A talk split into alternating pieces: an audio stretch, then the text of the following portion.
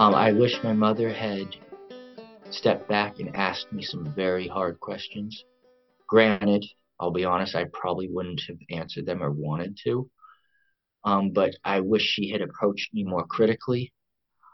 Um, I wish I'd had some um, guidance, some mentors, and even in the roles of counselors, I wish they had sat with me and just said, hey, it's obvious you don't want to deal with this. So, you know what? We're not going to sign off on these letters. I know you probably will hate us for this, but I want you to understand why. We're not saying never, but you need to understand and confront this before you do it.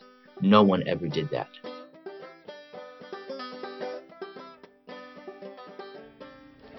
Hi, everyone. Welcome to Broadview. I'm Lisa Selin Davis, and my voice sounds worse than last time because now I have COVID. But the show must go on.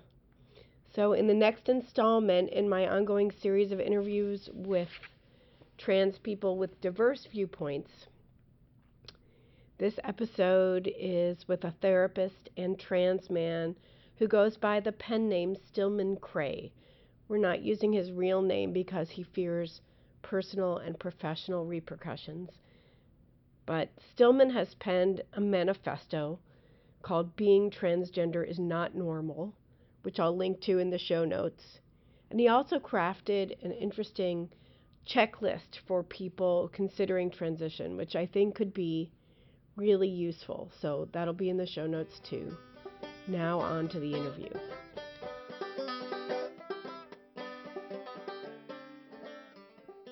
Welcome to Broadview. I'm excited to have you here today. Thank you. And let's start by just hearing your story. How did you come to transition? Well, this was about, well, let me be specific instead of general. This was in 1999 2000. And I came about it through denial. Um, I knew something was off when I hit 14, 15, um, but I, I couldn't put my finger on it. And so slowly it manifested. Um, fortunately, I had a stay of execution concerning puberty, so I think that's partly why uh, my revelation was delayed because I hit puberty very late. I was hoping it would never come. And so I, I knew I wanted to be the opposite gender. Um, I felt that but I didn't have a word for it at that time. And I told my mother in a letter, um, that was the only way I could come out with it. And um, from there, she sought help. And um, one counselor apparently mentioned, I guess I wasn't there, but something about gender dysphoria. And so I continued to see different therapists. And um, honestly, I do not remember a lot from that time because I was in major denial I would go to therapy and I wouldn't talk the entire time. I wouldn't even look at the person. I didn't want to deal with it. Um, at that at that time, there was something called Benjamin Standard of Care, and um, I met that criteria for the most part. When I was 18, still in high school, finishing up, I legally changed my name so I would graduate with it. And then I went on to college I didn't go to the college I wanted because I I wasn't even thinking about careers. I was just going through the motions. So I applied to a couple of colleges, got in, and I just went to one that was somewhat close. And um, the first year was difficult because I still looked female, even though my hair was cut short. And um, so it was uncomfortable. I was socially maladjusted. And um, I went on to have surgery when I was the day after I turned 20. And then I started hormones two months later. But um, throughout all of this, I had never confronted the issue. As I said, I was in major denial, did not want to deal with it. Um, so I was just going through the motions. And after surgery, after major surgery, this is, it can be typical. I had a bout of major depression. So it's not like I was euphoric. Mm-hmm. Um, I didn't regret the surgery, but I was like, oh, I'm not, I'm not content. I was still wasn't content. Physically, yes, I was, you know, a little relieved, but there were so many other ramifications that I hadn't addressed. Um, I want to hear about the ramifications, but first I want to go back a little bit. Sure. You you said you wrote this letter to your mother. Were you was this a new experience for you of feeling like you were in the wrong category or had you been like that as a younger child? There were my mother tells me about this and I do remember it. There were inklings. However, when I was young, you don't really, at least in my experience, I was not conscious of the difference. You know, some children young very young they they know even if they're gay they know that something is off and or they say you know i want to be a boy i want to be a girl. I never verbalized that. Um i think in some ways i was being i was protecting myself on some level and i'm i'm grateful for that. But um as I got older, I became more uncomfortable. And um, to give you some examples, though, when I was 12, all of a sudden I was wanted all male clothing, and so my mother let me buy it. And I was always very, as a child, I was very ram- rambunctious. I didn't want the typical, stereotypical girls things. Um, but I didn't associate that with, oh, I'm supposed to be a boy. I never did. That did not come until I was in my adolescence And the interesting part is no one influenced that. You know, there I wasn't reading anything. This was before YouTube and I wasn't online. I didn't interact with anyone who was, you know, gender different. So it was innate. And I just had this strong desire when I was reading books um, for pleasure that, oh, I'm supposed to be male. I want that. Mm. And uh, so I'll I'll leave it there.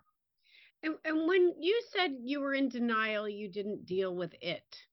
Talk about what it is. What were you in denial about? Because you had admitted to yourself, it sounds like, that you did not want to be female. Right. But in all honesty, I didn't I didn't consider what that meant, what it meant to be male or female in terms of social roles. Physically, obviously, yes person knows what that means. And I didn't want to deal with what a woman has to go through. Um, and um, at that time, in terms of being in denial, I had other underlying issues. So we moved across across country at that point, and it was an adventure to me. I, I was happy. So I moved from California to the East Coast, and that was great. Um, but that's when my troubles began. And um, I kind of just shut down. I started closing people out, and I had severe OCD. Um, and that was a precursor to what was about to happen. The OCD was trying to stave off not dealing with the gender. No one ever told me that, but I know that because just from living. And the OCD went away completely on its own which was miraculous. And um, when I came to the state I am in now, the literal state on the East Coast, I um, continued going to a private school, and it was great. Nothing was wrong with the environment, but I decided to leave there and go try public school because I was so uncomfortable in my skin. But I thought it was something external. You know, I thought it was the environment, but it wasn't. And I regret that. And um, you regret again. Leaving? Oh, sorry. I, I feel like I'm rambling, so feel free to cut me off. Yeah, you feel you you regret leaving the school that you were at? Yes, I, I do because I always went to a private school, even in California, and I loved it. It was fun, um, excellent education. Teachers were great, and the curriculum. I just I love learning and stimulating um, material. And so when I came, when we moved, I finished my eighth grade year at a private school, and I wish I had stayed there, but I left because I thought that the problem was the environment and not really what was going on inside me. And um, so that you could say was my first regret. Hmm. And I'm interested that you say that the OCD went away on its own because, you know, there's so much battling over the idea of whether gender dysphoria is a symptom of other mental health problems for some kids, for some kids. Right. Or whether it's the source of those other mental health problems. So one could look at your situation and say, "Oh, well, transition cured your your OCD." Yes. Yeah, yeah, one could look at it that way.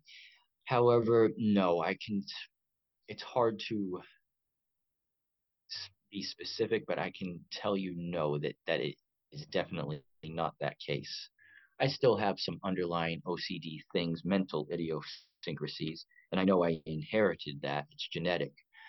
Mm. But um, no, transitioning didn't ameliorate the OCD. You'd mentioned ramifications of transition. So will you will you talk about that? And immediately in the aftermath you you experienced depression. Did that get yes. Did that get better? And what were the what was the rest of the experience like for you? And what were those ramifications? But also you know the the positive parts. Sure. Because there were some positive benefits i can't deny that and before i answer that i have to be i have to be cautious with myself because i'm different in other ways and yes, everyone is unique. So I don't want someone hearing this thinking, oh, you know, he thinks he's special. No, I don't mean that. Um, but I am very different, just personality wise, being a, a writer. And um, I'm an anachronism. So that has caused a lot of hardship in my life because I don't relate to the times. And so that compounded being different or being, you know, other. And so my depression after the um, surgery, it um, manifested. It didn't go away. And the major depression was because I felt so alone. Um, I didn't have any friends. People were curious, you know, I, no one ever mistreated me, even in high school. No one was ever mean. But I um I didn't connect. And so my evolution was very solitary up to a certain point. And so that obviously impacts how you adjust in life. Mm-hmm. And um, when I did finally meet someone to have my relationships, my first relationship, it was monumental. And um, well, I wrote a long, long autobiography about that. And it, it impacted me, devastated me. And um, so depression has become, so to speak, my most loyal companion Mm.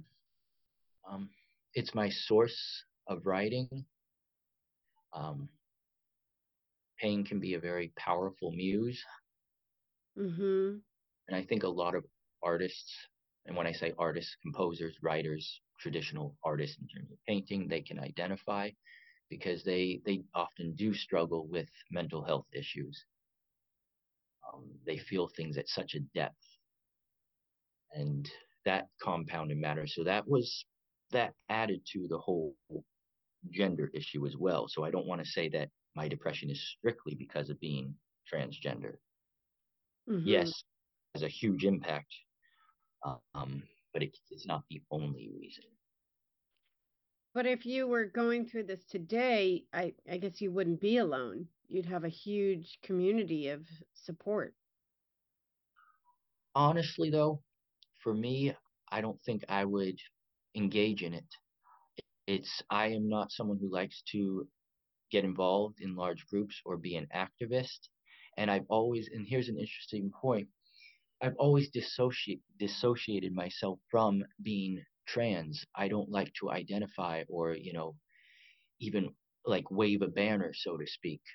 I'm not proud of it but that doesn't mean I don't want you to get the connotation that oh he's self-loathing, you know, he hates himself.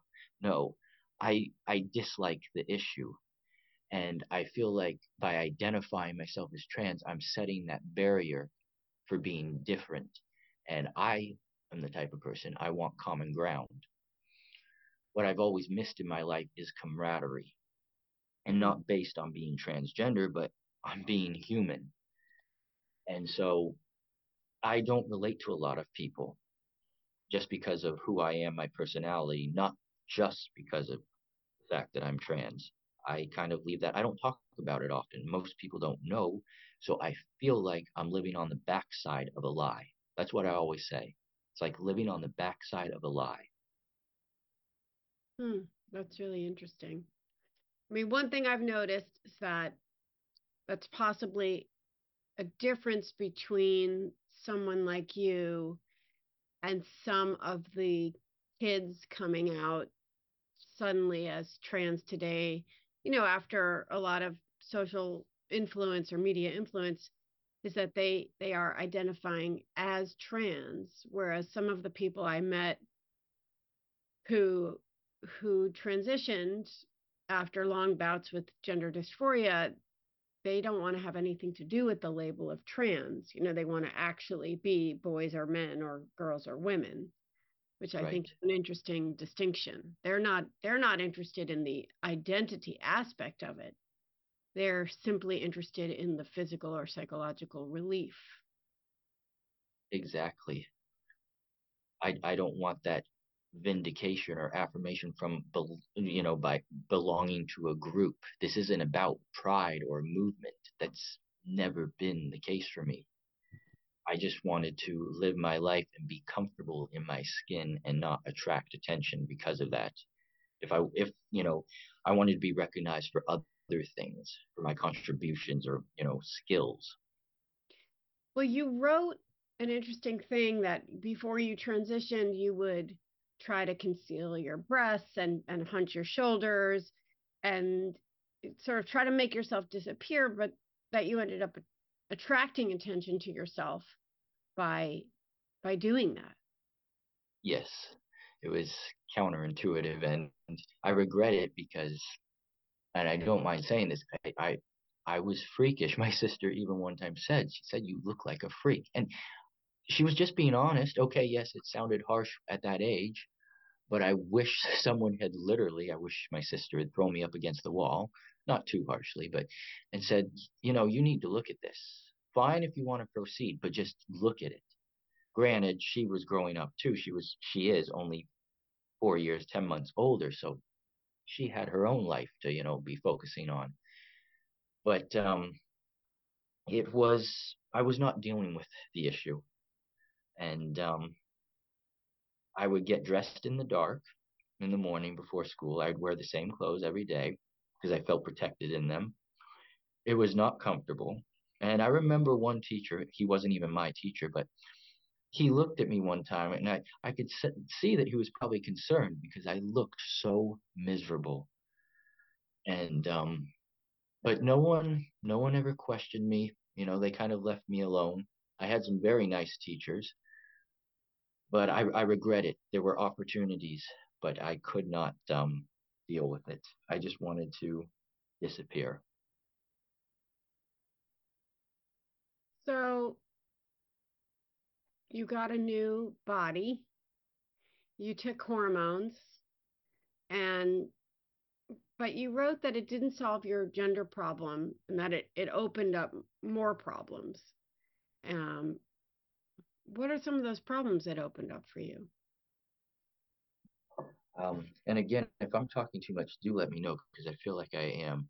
No, oh my gosh, not at all. You're doing great. Okay. Um, yes, in terms of what issues that it did open up, I still remember the night after surgery. So I went to Canada, and um, very nice people there. And the day that I think it was the night of or the night after, I just cried and cried, not because I was scared or not because of regret, but it was so much happening all at once and I couldn't process it.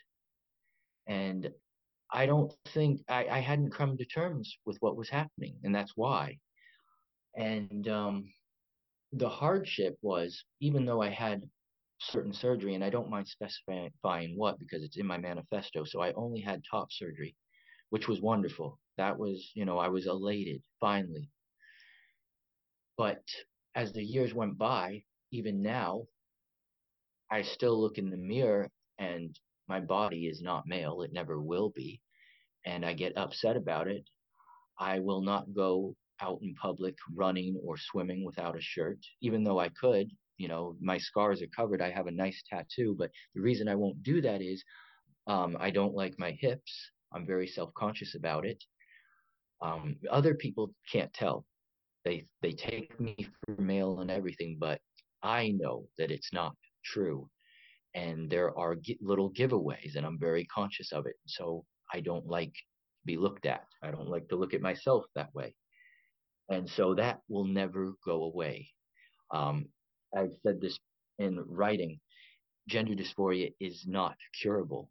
There are certain things you can do to try to, you know, make it a little easier if you truly are someone who is dysphoric, but there's no cure for it. And um, I sometimes wonder, I don't know if it would have been possible in my case, but I wonder, would it have been easier to come to terms with who I was as a female and would I have been able to live that way with some minor, you know, changes, alterations? And um, the hormones, last night I had to give myself my injection and I hate it. Um, I get do it once a week now, and sometimes I let a day go by because I put off doing it. Um, I just I don't like sticking myself with a needle. And there are, you know, you can take gel, but you have to put gel on yourself every single day, and that can be messy. And um, the hormones, they do cause spikes, you know, in mood, and um, it's it's just a nuisance. I'm like, if I didn't have this condition, I wouldn't have to take anything. I don't like taking the testosterone. I do like, however, that it gives me, you know, facial hair and, and that I can easily build muscle and that it deepened my voice. Um, and that it led to the, uh, the cessation of monthly cycles, but that's about it. Well, sorry about that. It's interesting because, in a way, in a way, that's another argument for early transition, right? That you wouldn't have those hips if you had gone right from puberty blockers to cross sex hormones at the onset of puberty. Perhaps it um it depends though because there's still there's still that genetic component.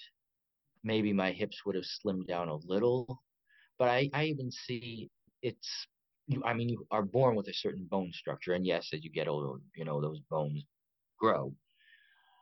But um, it's still not advantageous to take hormones as a child, in my opinion, because it affects brain development. And if you want to have children, um, kids, adolescents, they are too young to decide whether they are going to want children down the road. Um, and freezing sperm or eggs is very expensive. And if you haven't yet hit puberty, well, you can't do that. Mm-hmm. So it's um, I do not advocate for giving children and young adolescents hormones. Definitely no. Oh, that's um, even yeah, I I am completely opposed to it.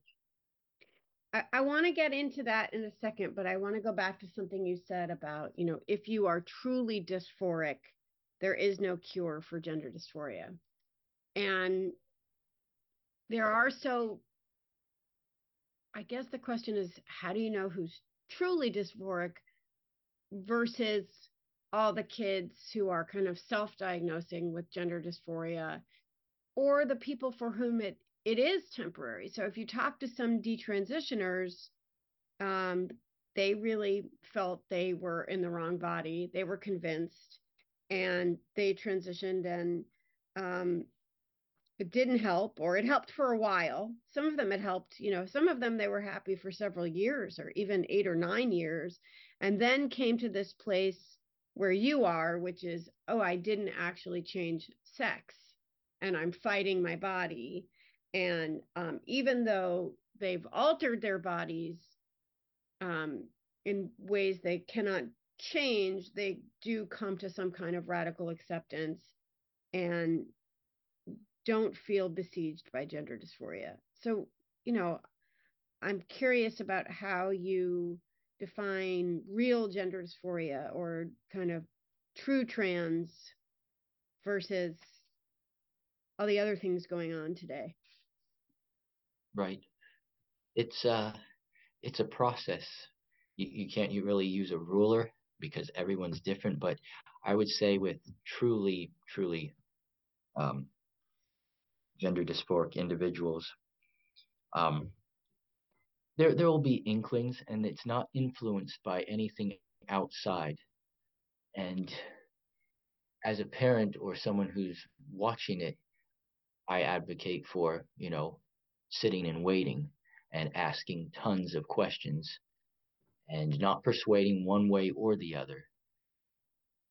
And um, it's not something you can, you know, quickly push along. And I don't think you should rush to diagnose it. That is a great mistake. Um, because right now you have a lot of these adolescents and they suddenly have this sudden gender dysphoria, it's sudden onset. And gender dysphoria doesn't suddenly just hit you. It doesn't. And um, they're being influenced by, you know, what they read, a certain rhetoric or peer influence.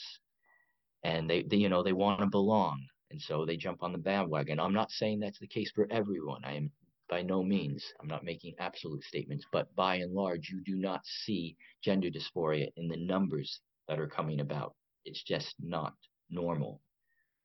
And um, so, in the case of identifying who is truly gender dysphoric, it's a wait and see process. And I think it as uncomfortable as it can be for certain individuals who are going through it, what they need is to sit with themselves and really examine and write down questions. And if they have supportive parents or parents parents that are involved, just ask tons of questions. Not leading questions, I don't mean that, but get them to start critically thinking and just examine, you know, why? Why do they feel uncomfortable? What's so bad about it? Um, and it's like anything in life, it's a process. People evolve. And um, you can't decide this all in one day and just wake up and say, "Oh yeah, you know, I I decided um last week, you know, I'm I want to be a boy or I'm a girl and I it just hit me." I mean, that's ridiculous. Yeah, and I suppose the other thing to ask them about, which is something you write about, is their belief system about what hormones and gender transition generally will do for them, that they are expecting it to lead to happiness and alleviate their suffering. Yes, and that's that is a misconception and yes, you're right. I do write about that. And it's tunnel vision because I I was just like that. I thought that was going to do it. That that would, you know, um be the gateway and I'd be all right. I'd be content, happy. And you at that age, you don't know what you don't know. That's what I say. It takes living experience. And you're going to evolve through life. Hopefully, you should. That, that's that's good. That's healthy. It's progress. You don't want to stagnate. And um, teenagers often, and I, I, we all, you know, we all go through that stage. You don't want to hear something, and so you tune it out. You don't, you know, you you choose the hard path. You you have to find out for yourself, and you can pay the price for that. And that's that's why I want to help others not have to pay such a high price, if at all possible. The high price is is dealing with your body after transition. Yes, after. Um, if you can do it beforehand, that is obviously the best way to do it. And I say obvious, but I think people get ignore it or they they get, so excited. Like I said, it's that tunnel vision all they can see is, okay, I got to get on the hormones. I have to have the surgery. And, you know, then I'll start to be who I truly am. And I'm like, do any of us know who we truly, truly are, gender aside? And there are so many aspects of who you are to explore at that age. And you don't want to limit yourself um, by going down, you, you know, a certain path and then being like, oh, it's because some things can't be undone once you do, you know, surgery, hormones. And um, you don't want to back yourself into that corner if you're not Yeah, you write about the importance of getting to know yourself before you make irreversible decisions. Will you talk a little bit about that and and how would you how should an adolescent get to know him or herself before transitioning? What does it mean? Sure. It um it just means exploration in many realms. You know, what what are your beliefs? Um, and that can be, you know, it can be religious, political. It a lot of people don't know what they stand for at that age. And it's also it also involves healthy exploration in late adolescence and the early college years. You want to have a before and after you know um, reference because let's say you've never been sexual and then decide to go on hormones uh, or pursue surgery. Well you may regret that. You'll you might be like well what what was it like before um, how would you know how would your body have responded differently and um, so those are vital aspects. And also in terms of dating, just different experiences. I've a lot of I and I work with adolescents, and the interesting part is some of them have very strong theories and ideas and these core beliefs, and there's nothing wrong with that. However, they haven't been tested. So it's hmm. one thing to have that idea and theory, but until it is truly confronted or tested, you don't know, you know, how how accurate it is. Yeah, but I think it makes me think of how many of these children are being raised with the idea that you can't question anything about this or anything that's been linked to social justice in any way. And so they perceive a questioning of their beliefs as an act of violence rather than an opportunity to test and and maybe even strengthen their beliefs right? It's a yes, th- it's not a threat. It's it's not an opportunity. It's a threat. So they don't have the skills to respond to that with by the way i don't have these skills either but you know interesting question or let me think about that or huh you know I'm going to digest that and then come back with something. Instead, it's how dare you ask? And I would, I'm sure that that's what they say to their, their parents. If the parents say, well, have you examined the source of your beliefs and do your beliefs hold up when pushed back against? And right. Don't do that. And, and I even, um, I even say something about, about that in the manifesto and, um, I'll I'll repeat it here if you don't mind. Yeah. It um it's on page 19 and I say specifically to gender dysphoria. I say if someone is trying to shame you into transitioning or detransitioning, um, remember this: that person is threatened by you. Angry, insecure people don't like their beliefs to be tested, questioned, or examined. And adolescents are typically, you know, they can be very angsty. Not, I didn't say angry, but angsty and insecure because their identity hasn't, you know, been solidified. And to question them, even gently, it um, causes a lot of anxiety because they're not secure. They, they can't defend their arguments necessarily in a logical way. Emotionally, they can, you know, they may storm off or they may say, well, I just feel this way. I know it. But that's not supportive evidence. You need something to back it up. You need to be able to support it to yourself. I'm mm-hmm. not saying you have to defend yourself to the world, but you need to be able to have these arguments within yourself so that you can expand your awareness. Otherwise, it's being blunted. You need to be able to have someone, you know, stand there and kind of ask these difficult questions, even if it's you metaphorically standing on the other side of the room questioning yourself. And that's why I'm fascinated by this, why someone would give up that intellectual freedom you know to think in so many different ways and yet it's funny because in talking to some of these adolescents they are very um, progressive in their thinking and yet they are so highly intolerant and that's it's frightening it's and i i've written about this too. It's um the whole new diversity and inclusion movement. And it's a movement and it it gets my ire up because diversity has been hijacked. It no longer means what it used to. It's mm-hmm. um diversity now equates to being intolerant of anyone who doesn't agree with your narrative. And that is so limiting. To me diversity is being able to agree to disagree and have you know open discourse and not villainize someone because they have a different perspective um, that's the only way we can expand and you know go to a higher plane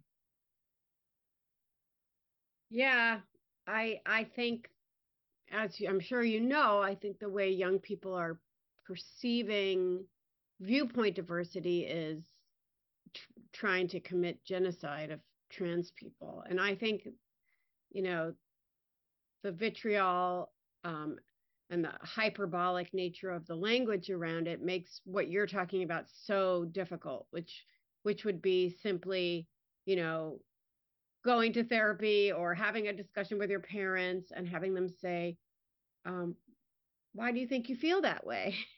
and and them reacting with, you know, "How dare you?" how dare you ask me to defend my belief system so there's a there's a larger issue i think just of education and of critical thinking and um, this this shift in how children are are perceiving issues around identity right as as being untouchable. And it really conflicts with what you're suggesting, which was not just getting to know yourself and questioning your beliefs, but also talking about um, resilience, which is yes. something that concerns me a lot as a person who never had much of it, but I'm trying to develop it now. And I, when um, I encounter an obstacle, instead of um, instead of just saying gosh i wish that obstacle wasn't there thinking well the point is the point is not to have no obstacles. The point is to have the skills to navigate the obstacles and i just tell myself recover quickly when i have a setback. And i'm i'm working on that but i don't see that being i'm old and i'm working on that. I don't see children being taught that. And you mentioned a few times and we're to we're to talk a little bit about this manifesto in a second but you mentioned you know, if someone verbally attacks you, get a backbone. Don't, I love this line, don't shrivel into paste and grow a pair of cojones, metaphorically. Will you talk yes. a bit about about why you think that's important and, and how you came to see that as important? Sure. It's one, it's just common sense. And two, I feel like we are becoming a society of just weaklings. When you see throughout history the things, the atrocities that humans have survived through. And granted, you know, they didn't they didn't go to therapists. I mean, and we're talking major, major traumatic experiences, and they went on. I'm not saying they all, it was always healthy, you know. There was alcoholism or drugs, different mechanisms, but a lot, a lot of individuals they did go on and they thrived, and they didn't receive any, you know, intervention or help. And I find that fascinating. And nowadays, the quick fix, fix is, and I write about this extensively, and um, it's, you know, go to a therapist, um, get some medication to help you deal with that. And people are impatient. They want instant gratification. And it drives me crazy because it takes takes a lot of strength and endurance to just sit with an issue mm-hmm. and to let it, you know, you may be having a really hard time, but give it a day or two or a week and just examine it and don't rush to, you know, get that solution. Um, and also in terms of counseling, counselors are human. You know, they they don't have the answers. and they're not there to provide the answers. They're there to provide support. And um, I just don't uh, think that the way we've been going about this is practical. Um, life is short, and you just have to. It, it's not. It's it's just. Um, I don't know. I, I could go on many tangents here, so I'll I'll leave it there. Well, let's talk about your manifesto. We've referenced it a couple of times. Tell us the name, tell us what how you came to write it. sure, it's called Being Transgender is Not Normal, emphasis on not, a manifesto by a trans man. And I deliberately chose a controversial title because anything controversial usually attracts attention.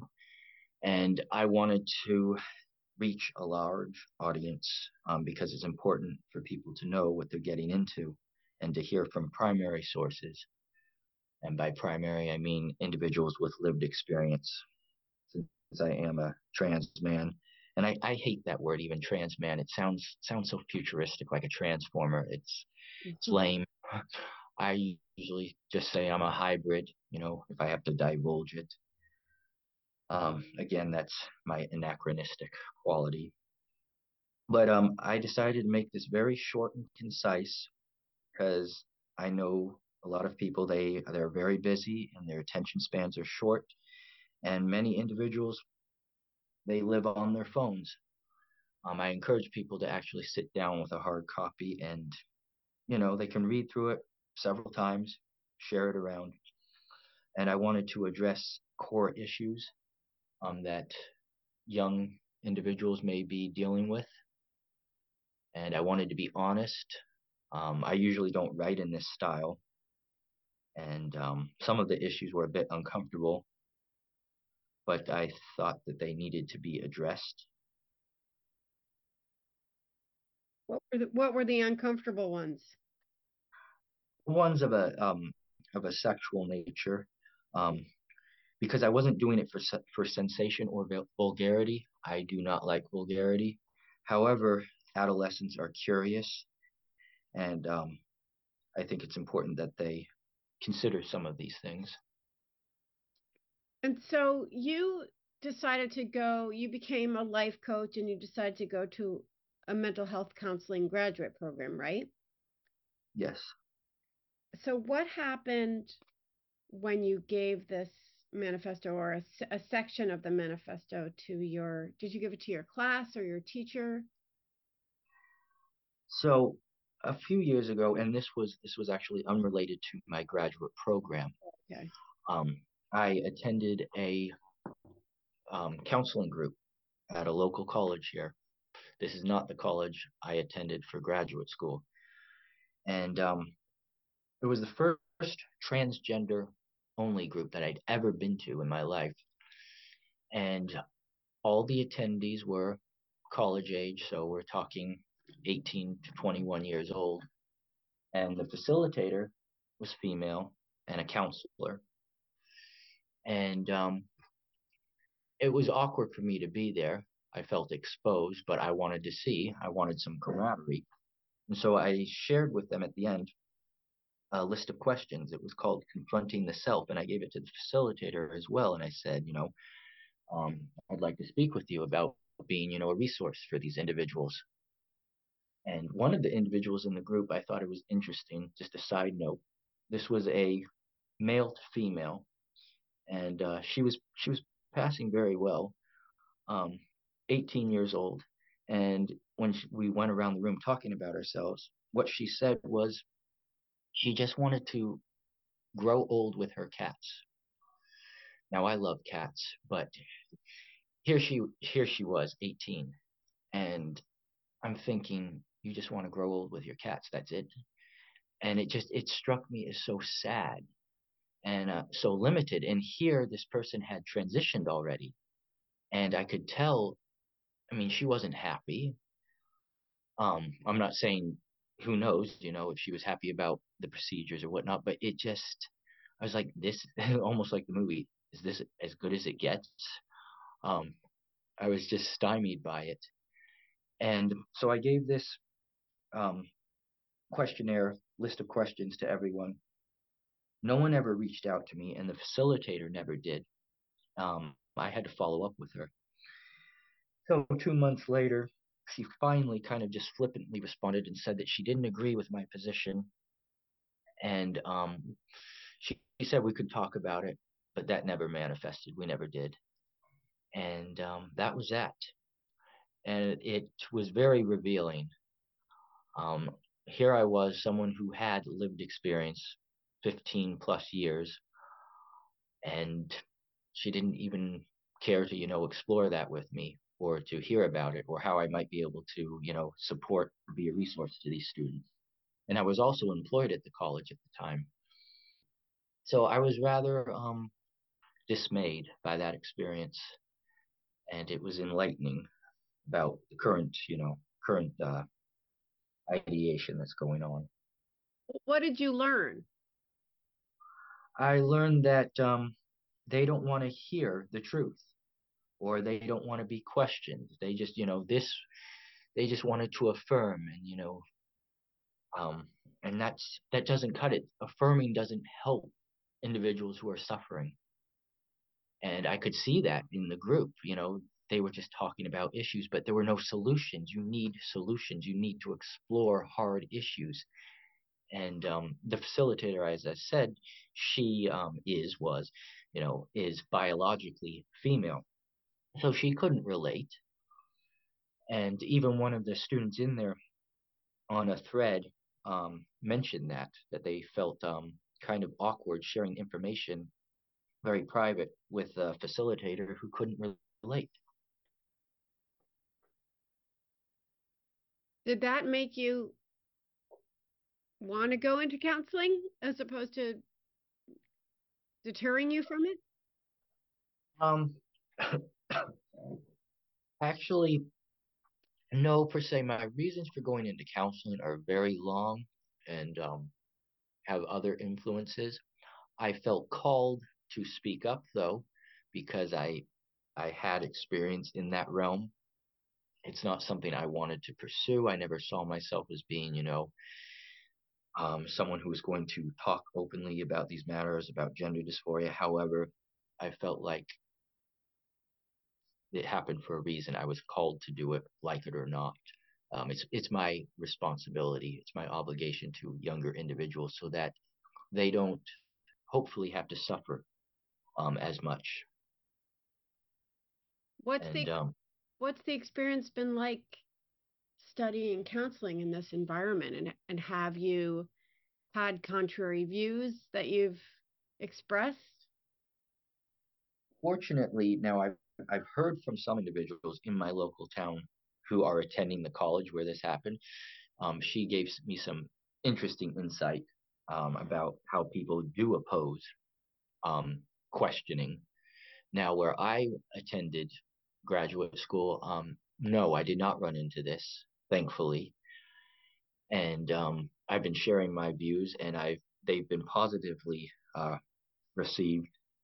And they've asked me questions about situations that have come up where they're working, and they're curious how to deal with it. And um, because they're running into, you know, um, environments where you just need to affirm or you need you know they don't want any pushback. And um, as counselors and social workers these peers they're concerned so they've been asking me questions on how do you think we should approach this or you know deal with it. What do you tell them?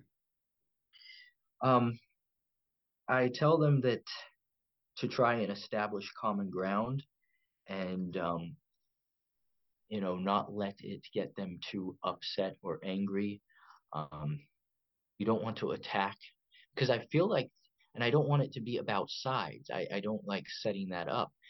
But the side who is vehemently against questioning, they can they can be, and again, I'm not making absolute statements, but a lot of them can be very self-righteous and intolerant, and they attack. They're very angry, and it's so hypocritical because here you're you know, proclaiming that, oh, you're so progressive and enlightened, you know, and diversified, yet you get so angry and you don't want to hear anything else. Um, so if you're on the other side of that, you don't want to become like that.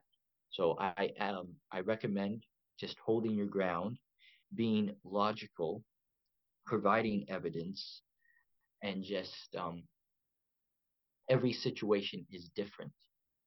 And and that's that's the hard thing to remember. You can't you don't want to look at it under an umbrella um, you know lens because every small situation is different within this whole issue.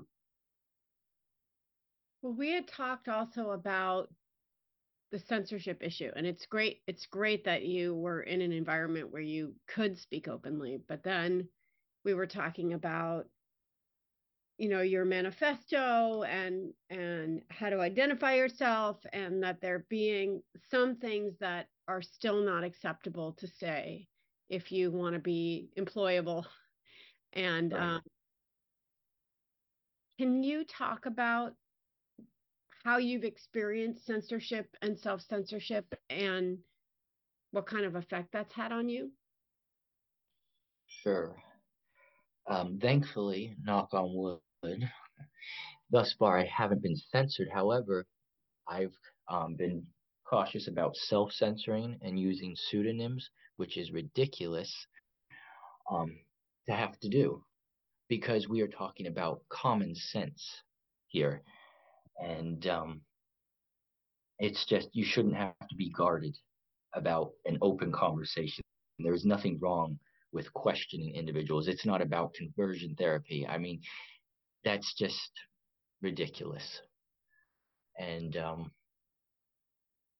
yeah, I don't know where I was going with that, but so I've just I haven't had to experience censorship too much, but I've seen how it is affecting others and it just gets my ire up because i'm like that is dangerous if you're trying to censor something that much then there's something wrong seriously wrong um, if you don't want to hear the other side and you just want to bury it and silence them.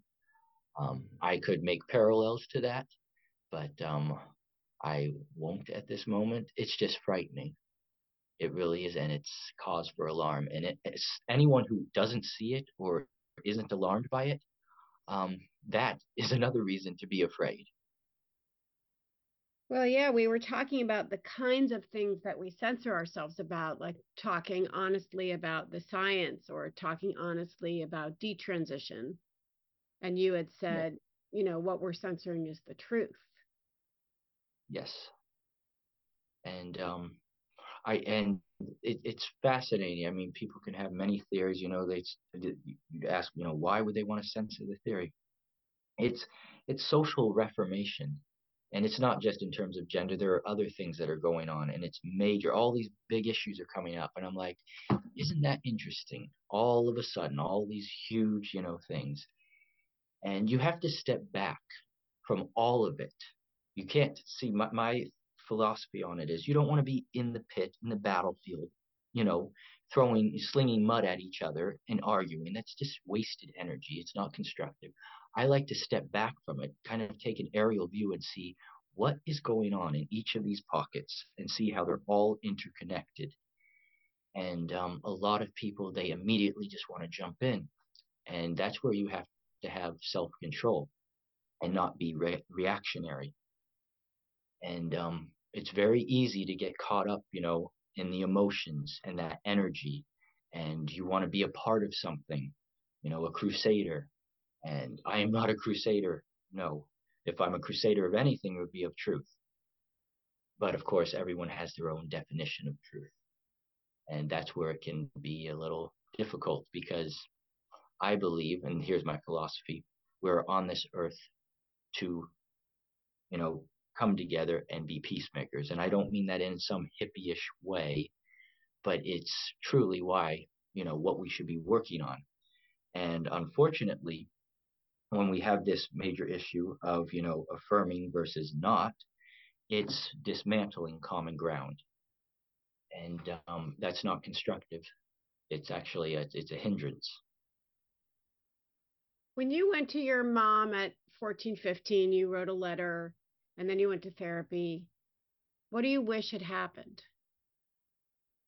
Um, I wish, and I'm again, I don't, I don't blame if I hold anyone accountable, it's myself. Um, I wish my mother had stepped back and asked me some very hard questions. Granted, I'll be honest, I probably wouldn't have answered them or wanted to. Um, but I wish she had approached me more critically. Um, I wish I'd had some um, guidance, some mentors, and even in the roles of counselors, I wish they had sat with me and just said, hey, it's obvious you don't want to deal with this. So, you know what? We're not going to sign off on these letters. I know you probably will hate us for this, but I want you to understand why. We're not saying never, but you need to understand and confront this before you do it. No one ever did that. Like I said, I didn't even talk in the sessions.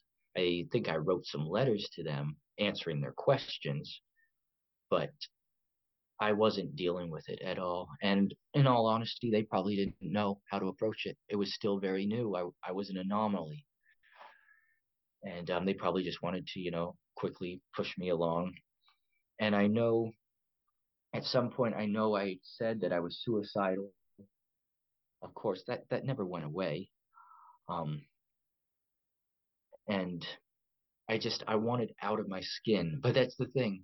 You can have surgery, you can take hormones. You're not going to get out of your body. Um, so that that's that's the thing. That's why you have to come to terms with being comfortable in your body before you transition. I'm not saying you can't transition, but you have to be at ease and at peace prior to doing so. Is there anything I didn't ask you about that you want to add? Um, I just feel like I've spoken far too much. Not at all. Not at all.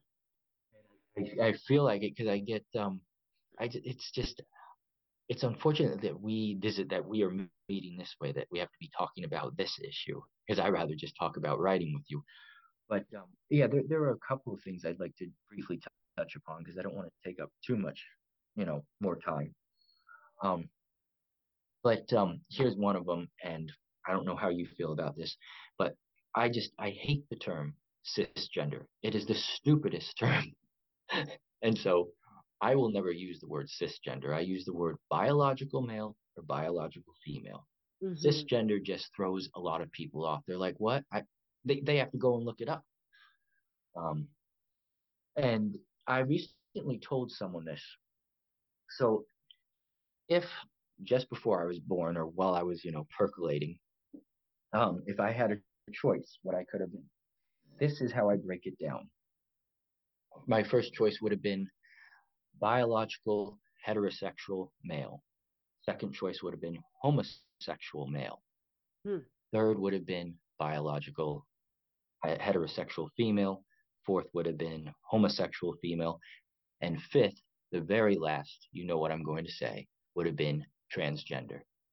Hmm. It um I do not like being trans. It it uh it derailed my life.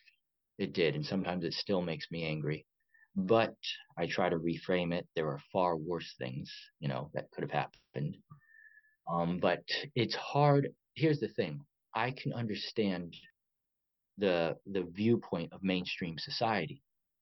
I took a normal body and I hijacked it. And I had surgery. And now I'm, as I say in my manifesto, and this is true, I'm a half breed. And there's nothing wrong with saying half breed. It's it's all in the tone of how you say it. And again, like you were saying, people get so angry and it's it's hyperbolic, and I love that word because statements can be very benign, but individuals like to take them and they cause these extreme exaggerations like it's, you know, it's a terrible thing. And when it's not, it's just making a statement. And um, oh, another another issue um, that I kind of a bone of contention. This whole movement, especially in higher ed, um, in places of employment with, with pronouns under your signature line. Um, I, I laugh and laugh at this. I, I will not partake in that. It is ridiculous. If you are someone who clearly has a male or female name, there is no need to specify what your pronouns are. Now, if you have a unisex name or if you're someone who is transitioning, then fine. You want to specify your pronouns in your signature line, go for it.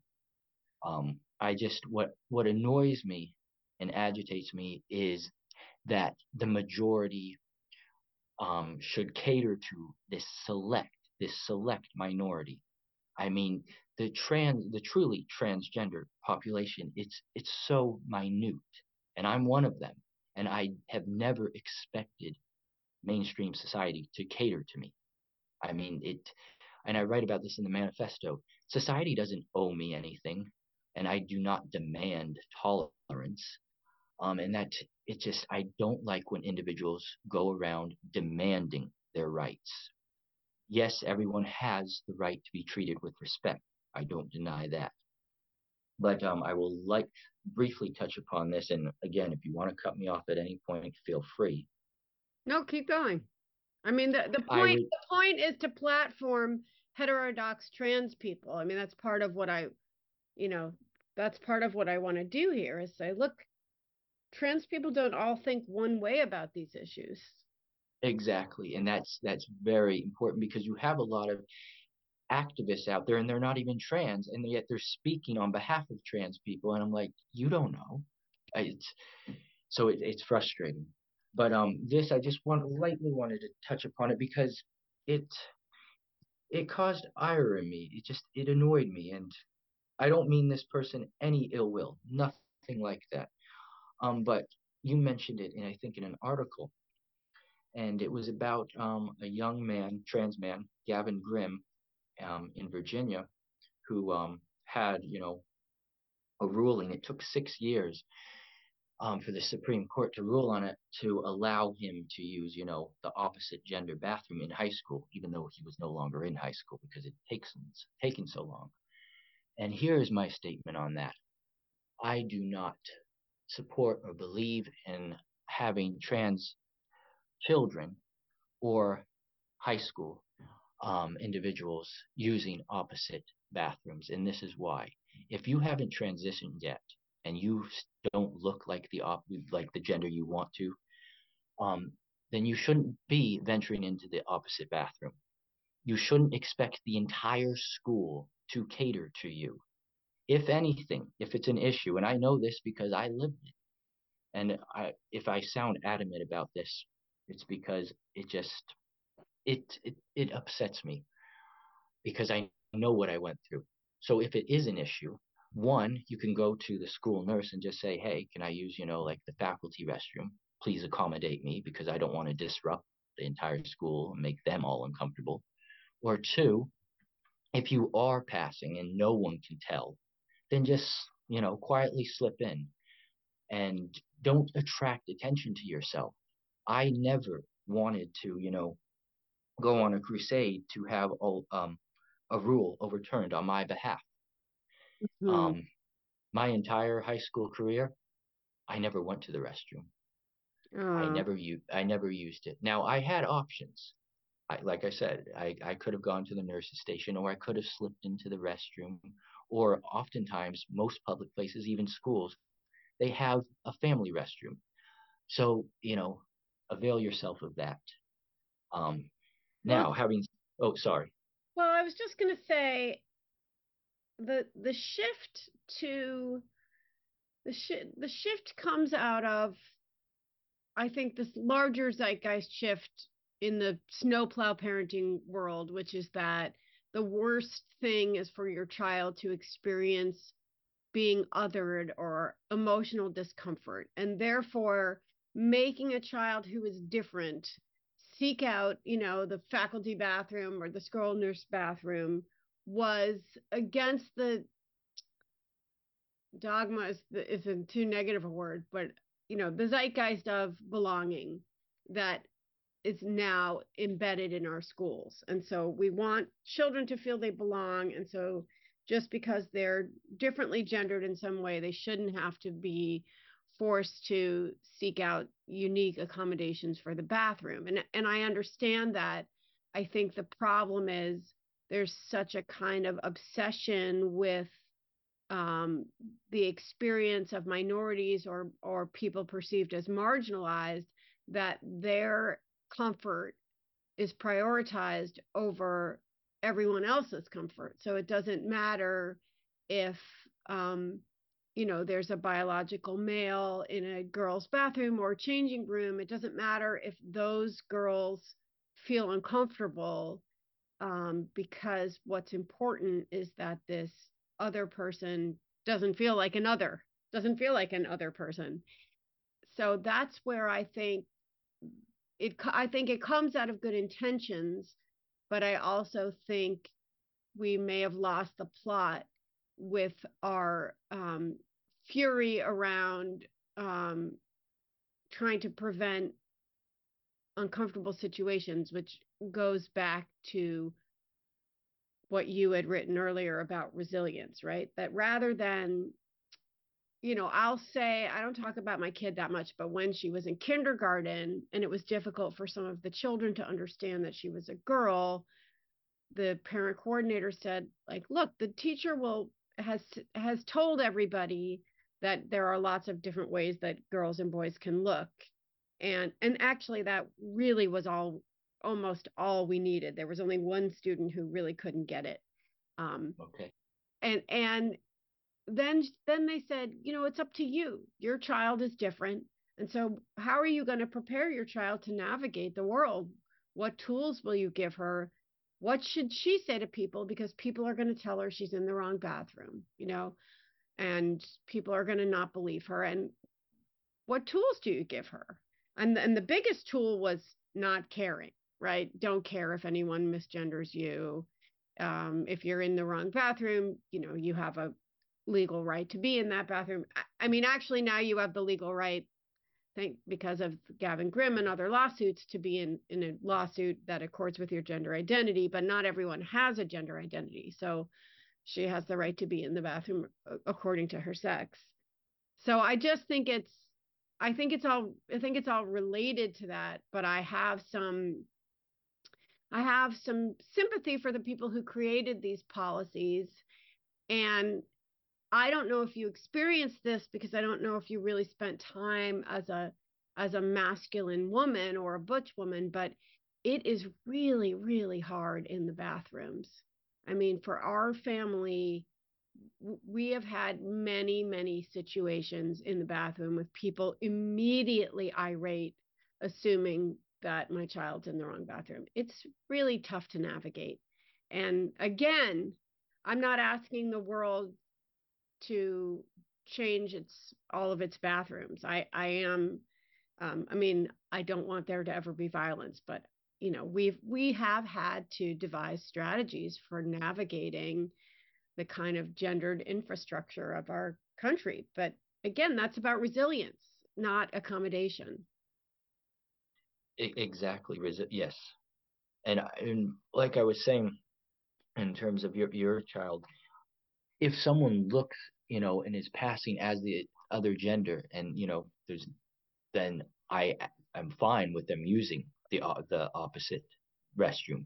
But if you're someone who clearly doesn't, you know, you're not passing, but you just identify, then it wouldn't be appropriate to be going into that opposite bathroom because one, you're inviting you know potential harm and it makes others uncomfortable and um, that's that that's my premise on it and again it's yeah like i said and i don't want to go on and on about it it's the, the majority should not have to cater to that select select minority and it's it's almost these these are common sense issues like in the case of schools if you have one student who is truly, you know, again, that truly statement, gender dysphoric.